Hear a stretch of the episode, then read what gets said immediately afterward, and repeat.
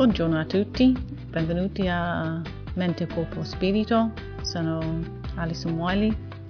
Oggi volevo fare solo un podcast, un episodio corto. Volevo condividere qualcosa che ho letto stamattina che è molto importante. Quindi concentriamo su questo oggi. È scritto da Edward Batch. Ognuno di noi ha una missione divina in questo mondo e le nostre anime utilizzano le nostre menti ed i nostri corpi come strumenti per compiere questo scopo. Così che, quando tutti e tre stanno lavorando all'unisono, il risultato sarà la salute e la felicità perfetta.